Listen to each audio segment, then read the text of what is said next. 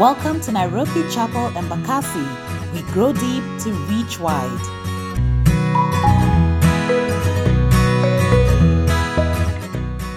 Like our friends say it in Zulu, Sanibonani, everyone. I sincerely hope that we are all well. Karibuni sana. As usual, guys, this is uh, Fred Alexander Oyola, the pastor here at Nairobi Chapel Embakasi. Thank you so much once again for choosing to listen in from wherever you are. And may the Almighty God speak to you today and bless you abundantly. Today, hey, we finish the series, the series of the month. Sorrow is better than laughter. But as usual, before we get into it, quick notices. Number one, we are on social media, Nairobi Chapel Embakasi. We are on Instagram, we're on Facebook, we're on Twitter. So just type in our name, utatupata pale. Check out our bio link. We're using the Linktree app. On it, we have our weekly podcasts, we have our sermons, uh, we have our giving details, we have our food bank, we have our children's crafts, our devotions, and our communication line 0741 That is just in case you need to talk to us, in case you have a testimony, a question. Maybe you're reading the Bible with us in our daily Bible reading, which we are doing for the whole year of 2020. And so you have some questions from there. Let us know. Karibuni tena. We started the series, like I said uh, a few moments ago. Um, sorrow is better than laughter this month with the topic of suffering. We talked about how we all understand the emotions of pain. We then talked about how we deal with the emotions in our lives, but then quickly looked at what Jesus said on the topic. We looked at how he reminds us in John 16 33, I love this verse, to be in peace, the peace of God, because he overcame the world and all its troubles. And that the only way we are to counter the pain and suffering is to give them to no one else but him. In the second week, we talked about perseverance. I love this topic. Not love to experience it, but I love the topic. Where we talked about the fact that it's through it that we learned, learned many things, like walking and even riding the bike. We persevere through the pain of riding the bike. We talked about the fact that at the base of perseverance is a heart that is struggling with self control. That is a basic um, element under most of um, perseverance. We then said that even when we embrace um, and not run from the frustration and suffering in our lives, especially that is clearly present in our lives today, when we embrace that and embrace it in the Lord, when we do that, He blesses us with perseverance. It's a blessing, guys. It's a gift from the Heavenly Father. We talked about the fact that Jesus persevered. He endured the cross. I love that verse. And because He did, we can endure and persevere through anything life throws our way. Yeah, we can endure. Let me say that again. Anything life throws our way because He endured. The only thing that then matters is whether we have the faith that is in Him or not and that the measure of our faith is in direct correlation with the measure of perseverance in our lives. We finish by saying that perseverance is the building block or the training ground for our faith, and that to get this faith, we all have to ask the Lord to help those parts of us that have unbelief, those without the faith, and ask Him as well to increase our faith in case it is weak. Last week we looked at character. So week one was eh, she was Kiban. And week one was suffering. La- second week was perseverance. Last week we looked at character, defining it as a set of beliefs that shows themselves through our choices and actions. We then looked at how character is built through the years and why the Bible strongly states that it is built through perseverance. We then stated that character that is purely developed from the world standpoint, from the wanting to be like people standpoint, or from reputation, will forever feed on our flesh. But that character that is developed in the realm of pleasing God will forever kill our flesh. Ah. We say that this must be done in obedience to what God has tat- stated for us in His Word, and finished off the sermon by saying that reputation is but for time very short time. This time on earth, you may ha- you may have reputation all your life, but compared to eternity, ah, it is a very short time. Because character is for eternity. Reputation is for time. Character is for eternity. Choose, choose, choose, and choose well. Today we finish the series off uh, by looking at the topic of hope. Let's look at the Bible readings for the month. Ecclesiastes chapter 7, verse 1 to 6. And I will read A good name is better than fine perfume, and the day of death better than the day of birth. It is better to give it is better to go at to give, to go to a house of mourning than to go to a house of feasting. For death is the destiny of everyone. The living should take this to heart. Frustration or sorrow is better than laughter, because a sad face is good for the heart.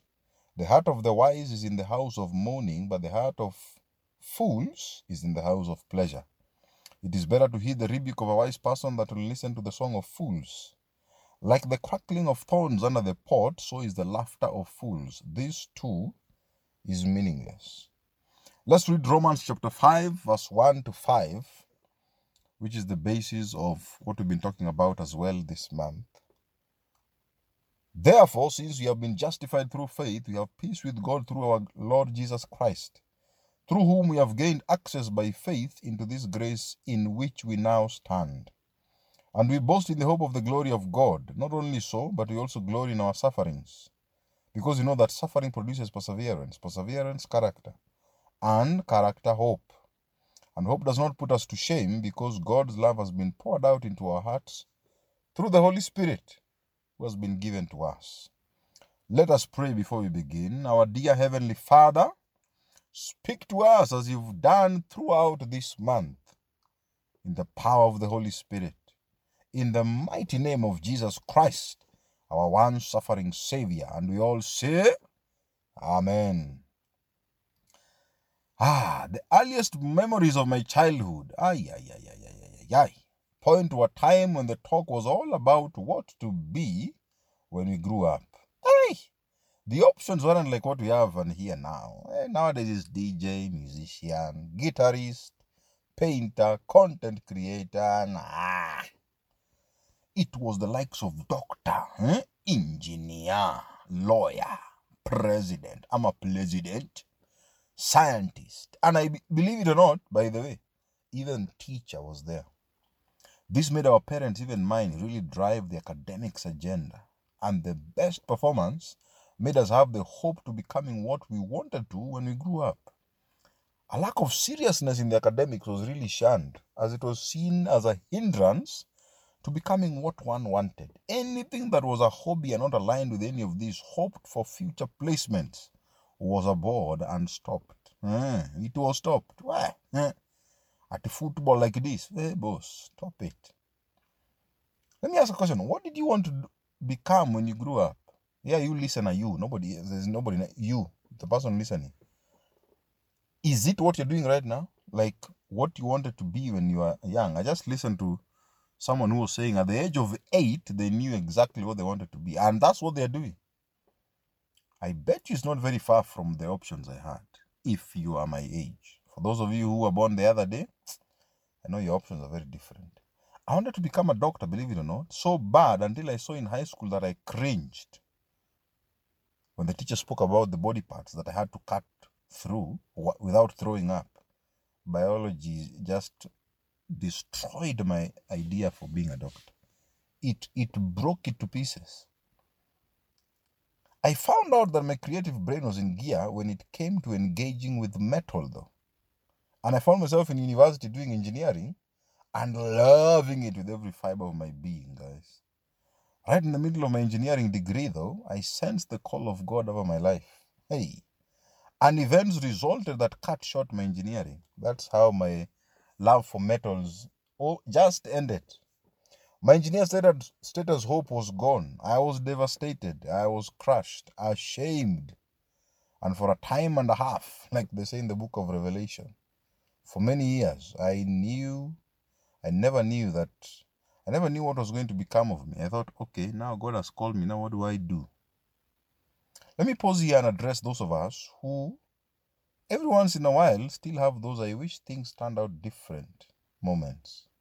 Those shoulda, woulda, coulda, shoulda, woulda, coulda eh, crushing moments. I've come to learn that God is also in the business of, of comforting us through those moments as well. Never forget that. Never forget it. That's Jehovah. Last week we talked about the fact that the pain, sorrow, anguish, and suffering God allows in our lives gives birth to perseverance as a gift straight from Him, and that this then Father forgives uh, us with character that, that is pleasing to Him. This character is in line with that of His Son Jesus Christ, the Savior of the world. John 3:16, ah, we know this one, is the famed portion of scripture that most of us memorized in Sunday school. And it simply informs us that God so loved the world that he gave his one and only Son, that whoever believes in him shall not perish but have eternal life. God saw a dying world in sin that was brought through Adam, and as a result came up with a plan to simply save our eternity. God has always been in the eternal life business. He's really concerned with your here and now, but please note, hey, that in the very element of his eternal nature, his wish for all of us is based on an eternal perspective. This is why he had to come and save us. The job that Christ did on the cross never ended there. He now is reminding us that his desire for all of us is to see that his work on the cross has a hope attached to it. A hope that is like no other. In Paul's letter to the Ephesian church, he begins it with a powerful oration of the blessings found in the Lord. He then goes on to thank them, reminding them of what actually embodies the work of the cross. Look at what he tells them in verse 18. Ephesians 1 18. I pray, this is Paul to the Ephesians, that the eyes of your heart may be enlightened in order that you may know the hope to which he, Jesus Christ, has called you. And, that's my addition, the riches of his glorious inheritance in his holy people. God saved us all to know that number one, there is a hope to which we're all called to. God has a future aligned for us that is secure in Him. It is unlike the false security and hope we all have in the things of this world. Our insurance on our things is very smart. Hey, very smart, by the way and will save us a lot of money, but it will never give, never, never give a security in our future. A secure future of joy. That will never happen. It will never prevent bad things from happening. Our savings are fantastic and will cushion a rainy day here and there, but they will not ensure we have a bright and event, uh, an, an eventful, uh, uh, financial and joyful future. It, it will never ensure that. God gives us all a bright and secure future in Him that is without sin and pain. Imagine that for a second. No sin, no pain. Hey, hey. A future without death and sorrow. A future that is beyond this world and into His. He has promised us all in Revelations 21 for one of my most favorite verses that He will wipe away every tear from our eyes. There will be no more death, no sorrow, no mourning, no crying, no pain, for the old order of things will have, in brackets, passed away. God is our sure insurance and savings against a future of pain and sorrow in this world. It's the sure promise that it doesn't end with the pain and sorrow, that there will be joy at the end of the pain here, that there will be tranquility at the end of all sorrow we have gone through here. Think about that. Number two, God God's glorious inheritance to us begins with the deposit of His Holy Spirit in our heart, which is then His powerful helper to all of us. Do you need help today? Do you need help this moment? If you have received the Lord in your heart, all you need to do is ask the Lord and the Spirit of Him that lives inside of you for help. He is your ever, ever present help in times of need. He shows us God's love over us and directs us to the beauty of the Lord God. We see His beauty in His creation in the world and how it both shows and needs the Lord. We see His beauty in the life He has allowed us. We see his beauty in the things he has allowed our way, like the pain and sorrow, and rejoice anyway because of the hope. Number one, we have all had, we all have in him. And now, number three, with all this knowledge in mind, we then have to do finally what the book of Philippians tells us to do. Philippians chapter 3, verse 13 and 14. We know this one, it's a famous one. We memorized it. Brothers and sisters, I do not consider myself yet to have taken hold of it. This is Paul. But one thing I do, uh-huh, forgetting what is behind. By bio and straining toward what is ahead. I press on, I press on toward the goal to win the prize for which God has called me heavenward in Christ Jesus. Hallelujah. We must let go of all our unrealized hopes. We must forge forward despite all our previous life disappointments, especially as concerns where we saw ourselves before the Lord. We must rejoice over the fact that our hope now is much better than in the childhood hope we had for our future. We must press on. Mm. Sema press on. Hey, sikusikii bana. I can't hear you. Sema, hey, press on. we press on because our hope now is much better. Our new hope is forever in and with the King of Kings and Lord of Lords. We are the apple of his eye. We are written in the palms of his hands. He knows the numbers of the hairs on our head, if we still have them. he collects all our tears in his bottle. Hallelujah. He will never leave us nor forsake us.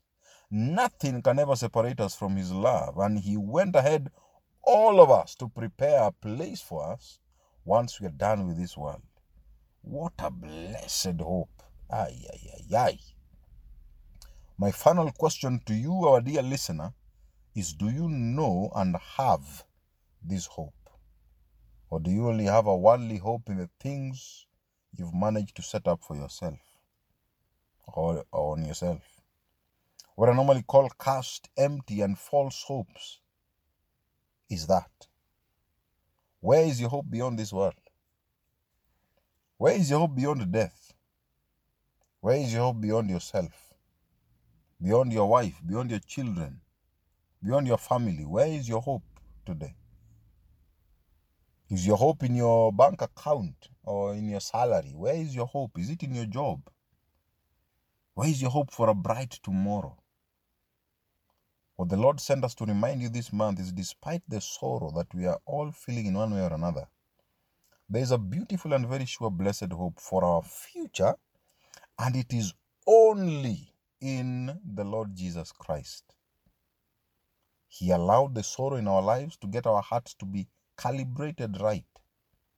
He hopes that as the sorrow makes its way, makes its way to every corner of our souls, that we'll remember the hope of all tomorrow, Jesus Christ. Do you know him? Would you want to know him?